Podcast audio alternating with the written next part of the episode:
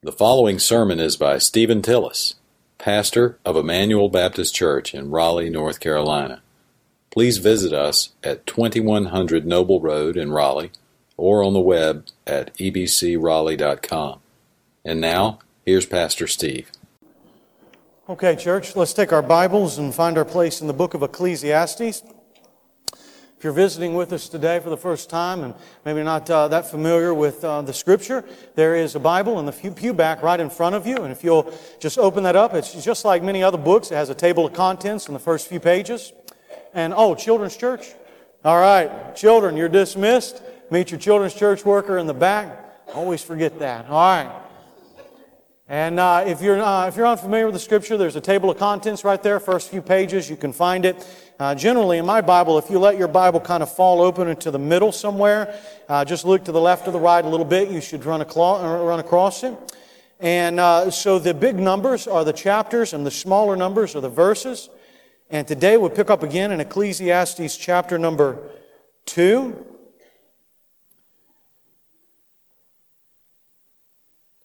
And so, uh, wonderful music today. I, you know, and I, you know, I just love being at a church where the Lord works in the Spirit. I was right down here listening to that last song, and before Jamie started speaking in my mind, I was thinking, you know what? I just want to address the people that are here from that song. And I know some of you are visiting mom today. In fact, I know some of you might be here today visiting mom. You don't want to be at church. You don't like coming to church. But mom said, if you love me, get a church. And uh, I just want to let you know that we're glad that you're here, that you're a part of what we're doing. And we want you to know, we want everybody here today to know that uh, there's nothing, uh, nothing horribly special about us. We're not perfect people. Our feet are made of clay just like yours. About the only difference is we have come to find that Jesus Christ is the Lord and Savior of all those put their faith and trust in Him. And He has washed our sins away. And uh, he He's paid for those on the cross. And we live a new life with a new heart. And we welcome you today. And we want you to know that God is here, that He has open arms, and He welcomes you. And that means, though, that you'll have to lay down the weapons of warfare of pride and anger and your own way. And that means that you'll have to listen to the scripture and bow your knees before Jesus and receive Him. But He has an open arm and an open heart, and God loves you today. And He wants you to be one of His children by repentance and faith in Jesus Christ alone. Ecclesiastes chapter number two. Let's bow for a word of prayer and we'll begin. Father God, we thank you again just for a wonderful day in the Lord's house, wonderful Mother's Day. We thank you for all of our moms that are here. We thank you for every mother figure that is in this room. And uh, Lord, we, we know that that is the design of Scripture. And so we honor that. And at the same time, we want to recognize today that there are many people here who are hurting, and uh, it's everything they could do to get up and come on a Mother's Day, and their hearts are heavy. Now, there might be somebody here today that's lost a mom recently.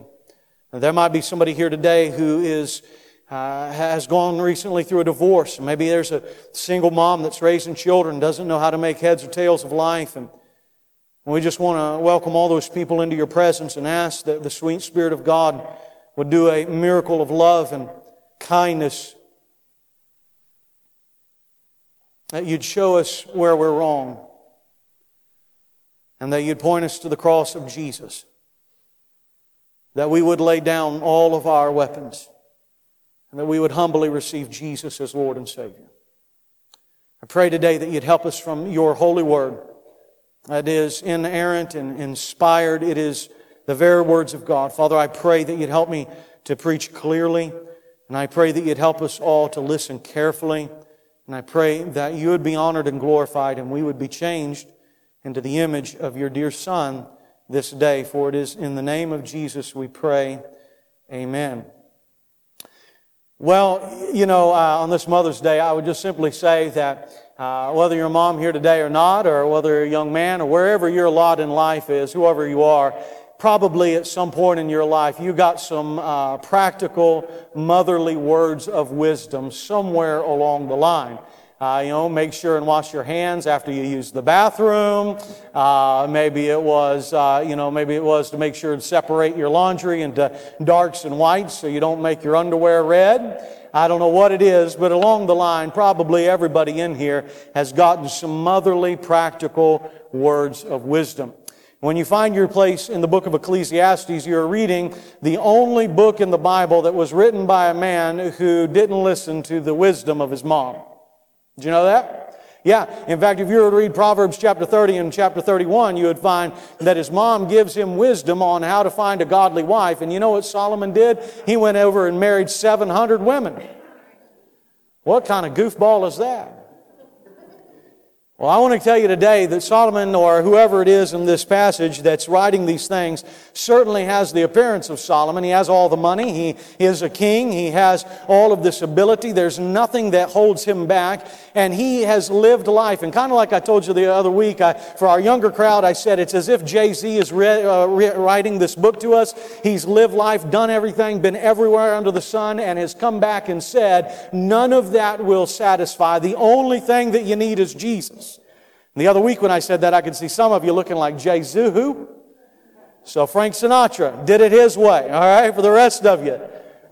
And you know, somebody told me after that sermon the other week, they said, you know, that Frank Sinatra at the end of his life said that he would give all of his fortune to live one more year. And if Frank Sinatra could come to the end of life and realize that there is nothing under the sun that is done apart from God that brings mercy and grace and goodness and eternal life, then I think all of us should pay attention today and realize that we need Jesus. Amen, church? We need God's grace, God's mercy. Chapter 2, we're going to just kind of cover this in a broad way, and I'll just get to teach down through it as far as I can. But um, Solomon in this passage basically gives us about four pieces of practical advice, much like your mom would give to you. And so I'm just going to kind of give it to you. It comes in the form of a warning. And so in the first three verses, you would see that Solomon warns here, and he says, Listen, if you spend your life seeking after pleasure and joy and enjoyment, it's all going to be for naught. Look what he says in verse 1 through 3. I said to myself, self, right? I said to myself, come now. I will test you with pleasure. It's almost a word here for sensuality. It is uh, this kind of pleasure, the pleasure that is no holds bar and it doesn't hold back. And I'm going to just take what I want from life for enjoyment. I said to myself, Come now and I will test you with pleasure. So enjoy yourself and watch the repeating words here. And behold, it too, the seeking after pleasure was futility. It's meaningless. It's vexation.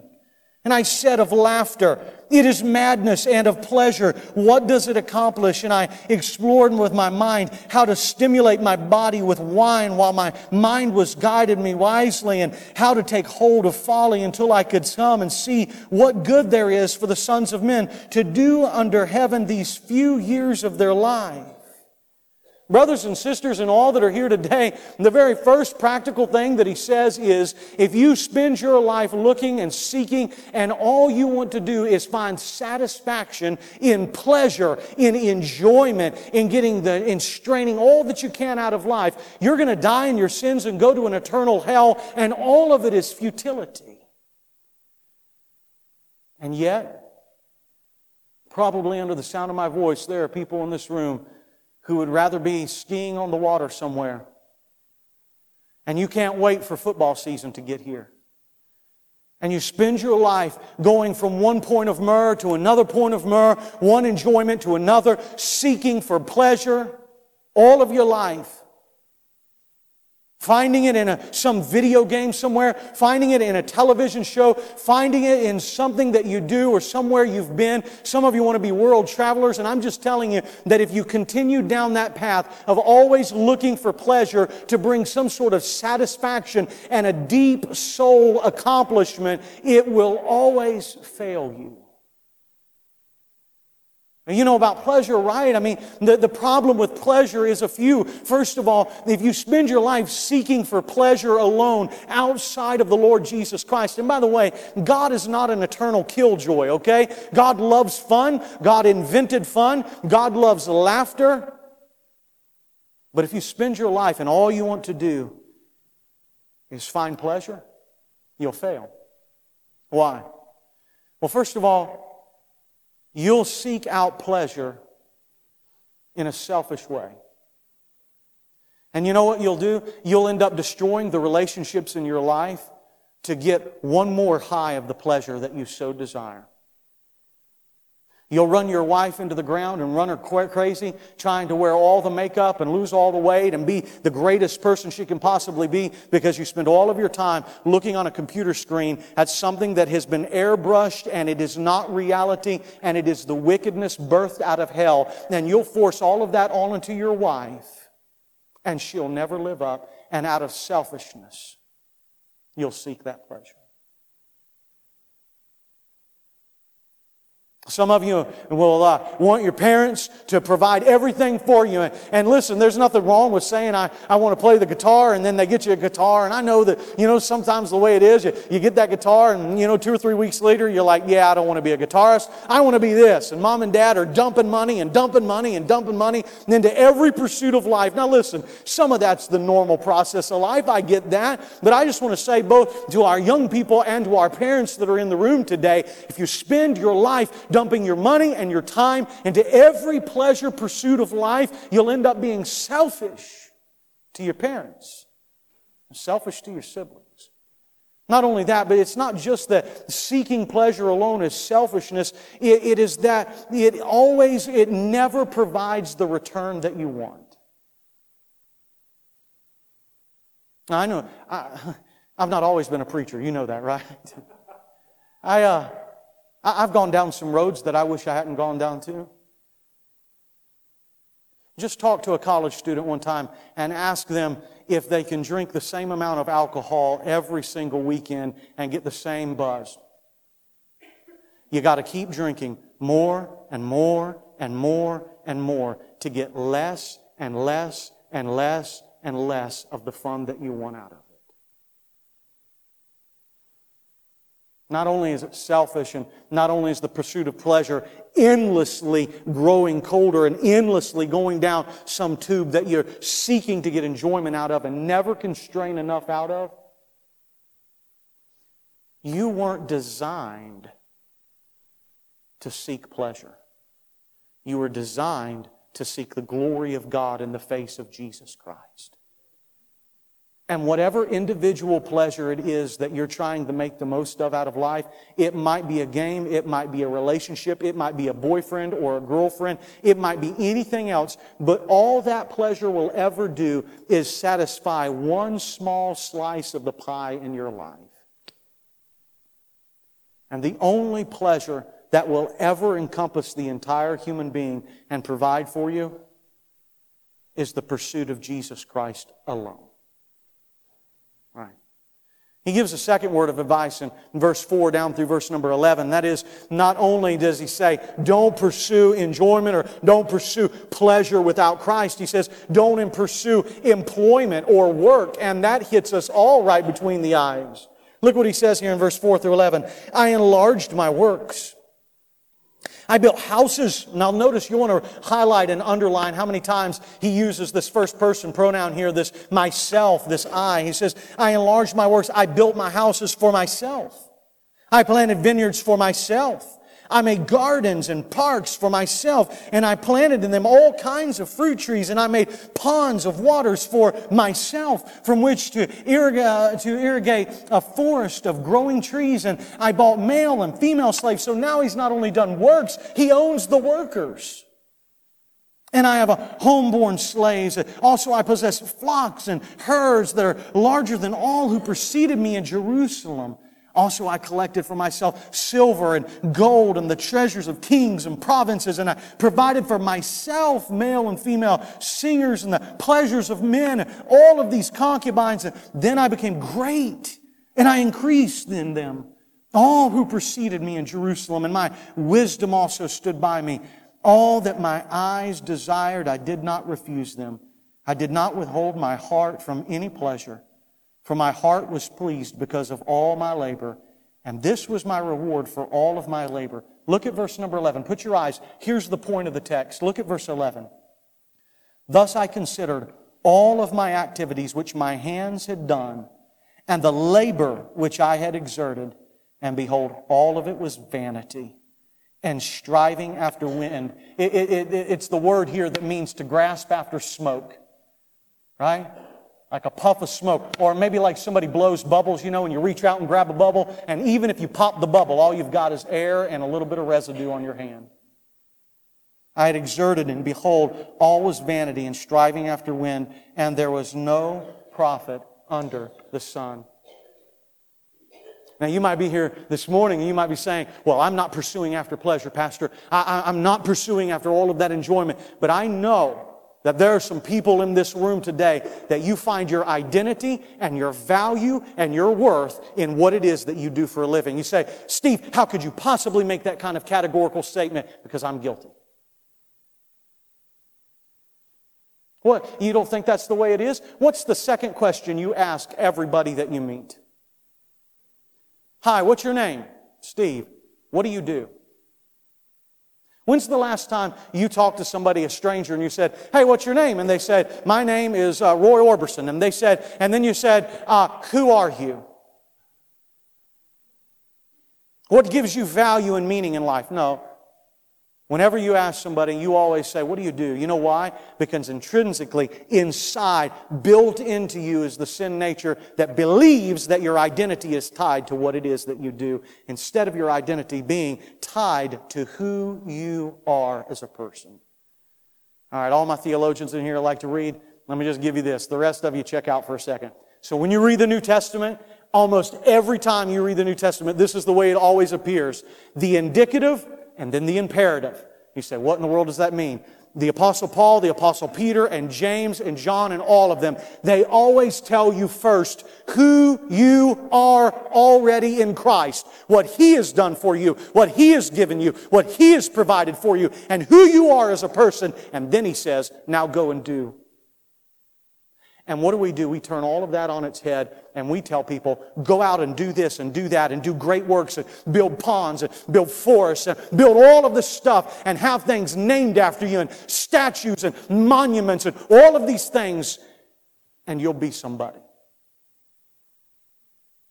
And I want to say to you, this guy writes to us after a lifetime of trying to do that and he says, I've been there and done that and I own the t-shirt and you'll fail.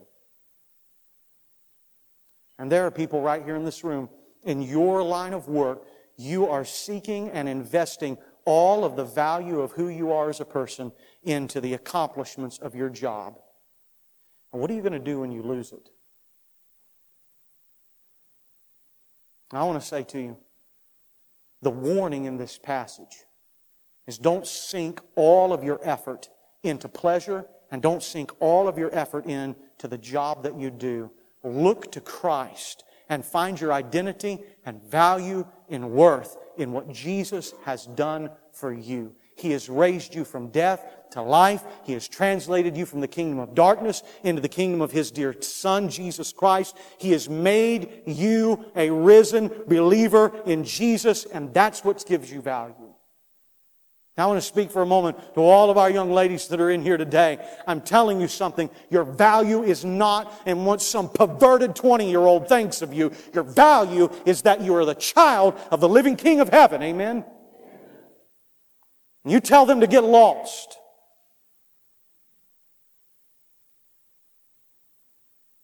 Your value's in Christ. What's the third thing? He says, look, don't pursue pleasure and don't pursue work and then in verse 12, I won't read all of this, but verse 12 down to verse number uh, 17, he basically here is saying, don't invest everything in intellect or in human wisdom. Look at what he says here. Maybe uh, verse 12, he says, So I turned to consider. It's like basically saying, Look, okay, I tried another avenue. Madness and folly. Right? Considered wisdom, madness, and folly. For what will the man do who will come after the king except what has already been done? And I saw the wisdom excels folly as light excels darkness. He sees that wisdom is better than being stupid, right? Sorry, maybe I shouldn't have said that. Verse 15. then I said to myself, as is the fate of the fool, it will befall me. Hey, look. Yes, of course, being wise is always better than being a fool. The fool has said in his heart, There is no God. It is always better to learn skill and wisdom than it is to be a fool. But in the light of death that comes knocking at every human door, if you invest everything you have in becoming a skillful, wisdom filled person, but you do all of that by yourself instead of submitting yourself to the Lord Jesus Christ, your end is the same as the fool. And in fact, how foolish are you if you pursue wisdom all of your life and you always want to just be a smarter, better, more intellectual person? And you die smart and go to hell. And can I say, that applies to every person here, know, whether you're lost, and even if you're a believer in here today. Man, I've run across some people sometime, and they could, I mean, they flat know Bible trivia like it's nobody's business, right? You play Bible trivia with them, they know how many kings were in the northern ten tribes. They know how many kings were in the southern ten tribes. They know who Moses' third double cousin was. They know all of that, but they don't live for Jesus.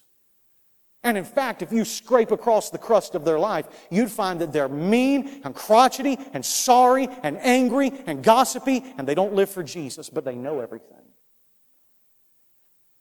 Now listen, everyone in this room is going to die. So don't spend your entire life. And look, God is behind education. God is the author of intellectuality. God doesn't want you just to be some sort of goober, check your mind at the door Christian. Don't explain it, just believe it. God doesn't want it. There is no such thing in the Bible as some sort of blind leap into, into faith. No, faith is always uh, predicated on the knowledge that God gives in the Word. And God wants you to study to show yourself approved unto God, a wordman that needeth not be ashamed, but rightly dividing the word of truth. God wants you to use your wisdom and intellect, but He wants it to be submitted to Him. And if all you ever want to do is be a smarter person, you'll end up just like the fool. Uh, last few verses. Let me hit this last one, right? Don't dump all of your eggs into pleasure, into uh, work, into wisdom. And here's one that kind of hits us all right between the teeth into wealth. Look what he says down here in verse number 18. Thus I hated all the fruit of my labor, for which I had labored under the sun, for I must leave it to the man who will come after me. Right? And who knows whether he will be a wise man or a fool, yet he will have control over all the fruits of my labor for which I have labored by um, acting wisely under the sun. This too is vanity. I was uh, riding on the plane a, uh, over to Slovenia. We had to, to get to Zurich, about an eight hour flight. And so I'm watching these, some documentary and it was a documentary on comedians. And this guy just went on a tirade behind the scenes, and he was saying that uh, whoever said whoever said that money doesn't bring happiness is a hey, that's a fool. They don't know what they're talking about. Money always brings happiness. And you know something? I've even heard people play around before. I've even played around before myself and said, I know that money doesn't bring happiness, but I'd like to give it a try. Right? Even when I say that, do you know what is latent underneath those thoughts? There's a hesitation that maybe God is wrong and He's held Himself back. And I really would like to just try. Maybe if I had just enough money, if I could do just enough of what I want, if I could just have what I felt like I needed for security in the bank, I'd be okay. The author of Scripture comes by and says, Listen, if you pursue wealth all of your life, you'll end up broke spiritually. You know, the problem with wealth is you don't get to keep it when you die. You've heard that old statement, I've never seen a U-Haul behind a hearse. Right? You don't get to keep it when you die. Not only without, not only that, but you can't even protect it in your lifetime. How many people, when the stock market crashed in 2008, how many people were devastated? Not only financially, but they were devastated emotionally and spiritually because what they had vested in wealth. I want to tell you on the authority of Scripture if you spend your life, I just need a little more. I just need that next promotion. I just need more in the bank. I just need this. If I can just get that, if I can just get, you know, there are some believers that won't tithe, they won't give to a church, they won't give to missions, and the, the thought process is, I can't afford it. If I just get, just wait just a little longer, if I just get a little better, when I retire, when I do this, when I do this, when I do this, and they spend all their lifetime looking and seeking for an aberration that isn't really there. Don't be that kind of person. The warning in the passage is don't spend the heart life saying, I need the money.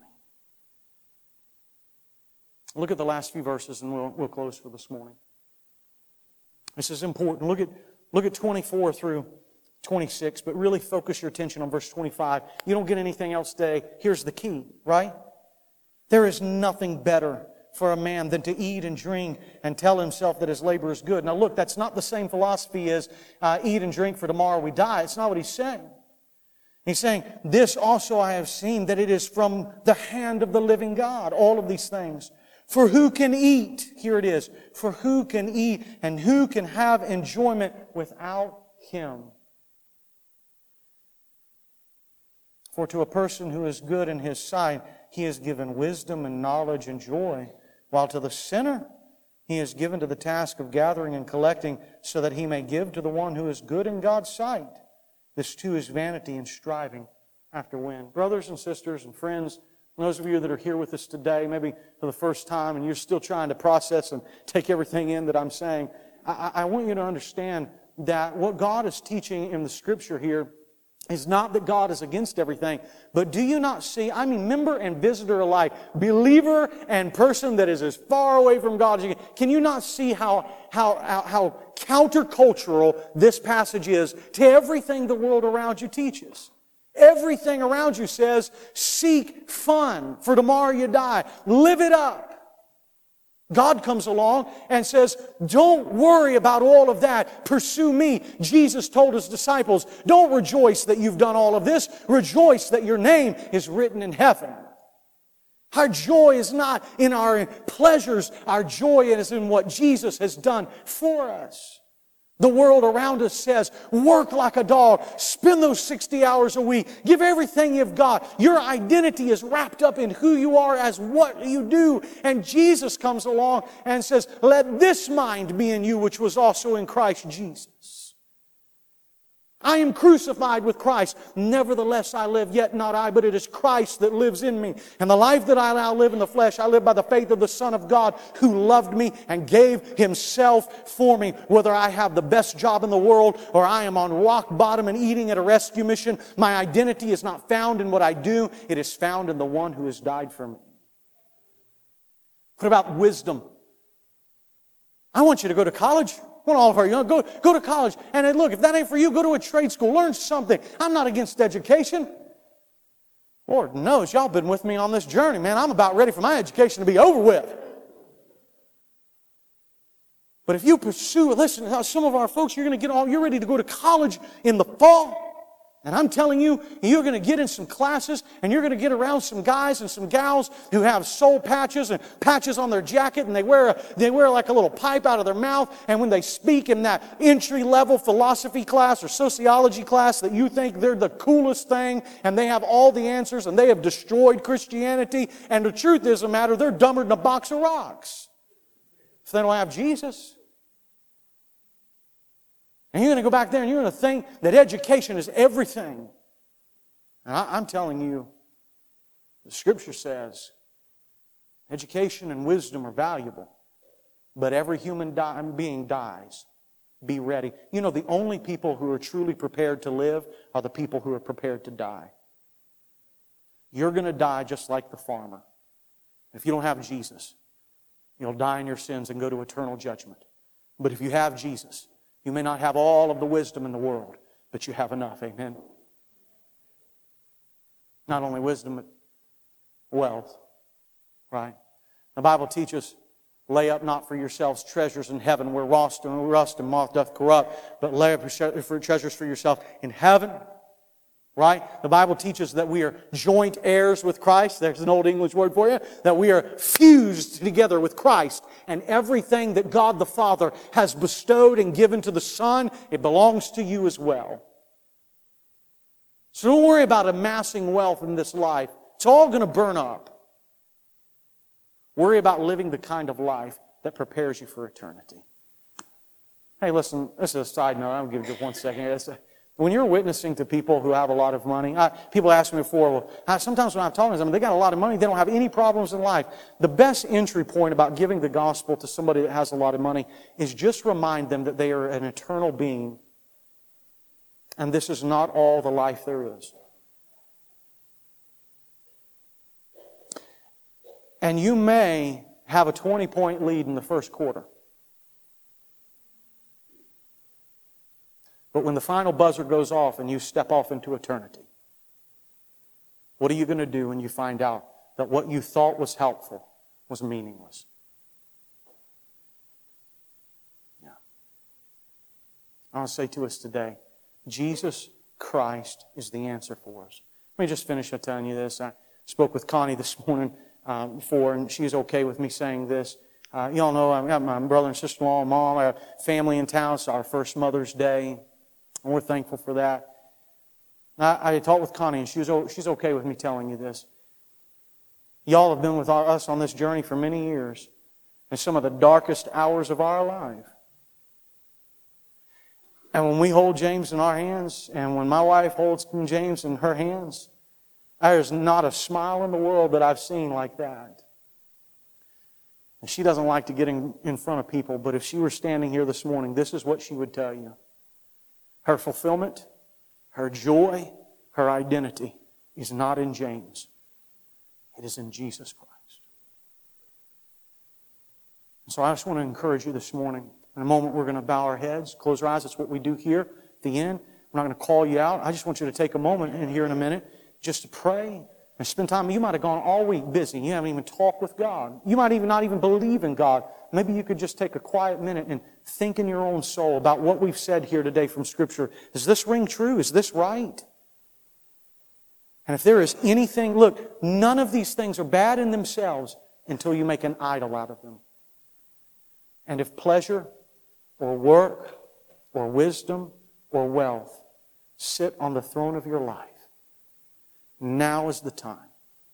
Today is the day to go to the Lord Jesus and to cast that down and to make Jesus the Lord of your life. It'll be the de- best decision you ever made. And for many of us here today as believers, it's a repeating decision we need to make again today. To say, you know what? All of these other things that are vying for my attention, they're not as important as Jesus. And I will follow him until the day I die. I will lay down my, my life. I will pick up my cross and I will follow Jesus. Would you bow your heads and close your eyes just for a moment?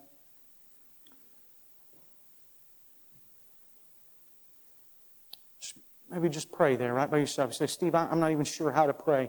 Just quietly talk with God in your own voice, in your own way. If you're in this room today and you say, you know what, what you said makes sense. I do believe that Jesus died for me and I want him to be the Lord of my life. I've pursued, I've gone all down all these paths and none of it's working. I want to encourage you right where you are right now. Go to Jesus and say, please save me. I have no other recourse. Save me. For many of you in this room today, believers, you've been, you've been a part of this church longer than I've been alive.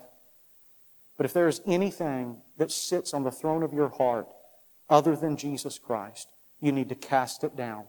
Whether you're seven or 70, make Him right now the Lord of your life again. Commit to Him that you'll leave here and walk every day with Him.